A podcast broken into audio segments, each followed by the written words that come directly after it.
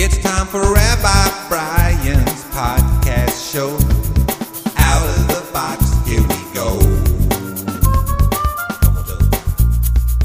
Come on, tell us. Brian. Come on, tell us, Brian. Come on, tell us, Brian.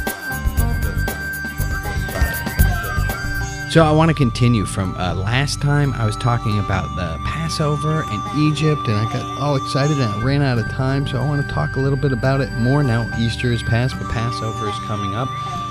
I think it, it and I love the idea of Passover for all of us to think think about it. And, and, and every seder, the, the it is it is commanded upon us. It is it is something we should take to heart and really think about. That we need to see this story as though we were there that I was a slave in the land of Egypt. I want to imagine what that's like with you for a moment.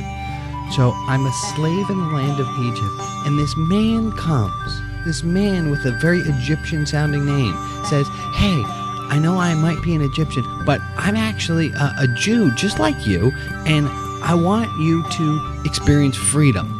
And of course, I've been a slave my whole life, and I've never seen anything but what I've seen, so I have no idea what he's talking about, and I think he's insane. So I'll go back to, you know, my bricks and my mortar and just do what I have to do. But this man is is crazy liber- liberation kind of man, and some people say he does miracles where he turns water into wine or he turns water into blood, or but what he does that really catches my attention is he stands up to the authority in charge, and he says, everyone has the right to pray to God in their own way. And that catches my ear. And I'll follow him. A little hesitantly at first, but it becomes clear to me, and I see with my heart that I need to be free. So I follow him. And I follow him even though, you know, I, I might have been uh, uh, captive, but at least I knew where my meals were coming from. And I follow him, and I follow him, and we get to the Egyptian army now is coming behind us with their chariots and their and we have nothing. We're just on like a picnic ride. And here comes uh you know uh air force military convoy that's gonna just wipe us all out. And we can't run much faster. And right in front of us is water you know? I can't swim.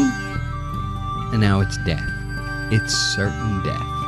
No hope there is no way out of this situation I can't turn back to the Egyptian and say, "Hey, made a mistake," and I can't go forward because there's wall, there's water, and I can't swim, and I can't, I can't walk on water. And then the water opens.